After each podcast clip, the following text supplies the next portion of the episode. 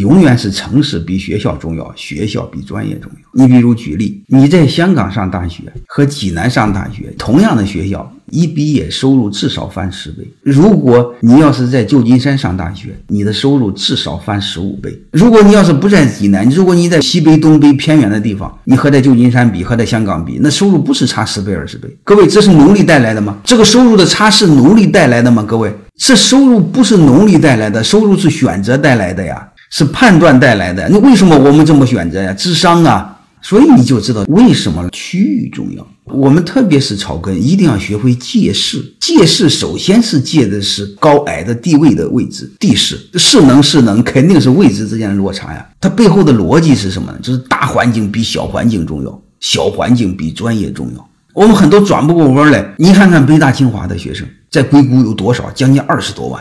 北大清华的学生一毕业就不回去，为什么？因为他留在北京，一个月就一万到两万人民币；他留在硅谷，他的收入一个月就是一万到两万美金。我一再说，在利益的面前，道德是不管用的；在利益面前，情怀是不管用的。让你你怎么选？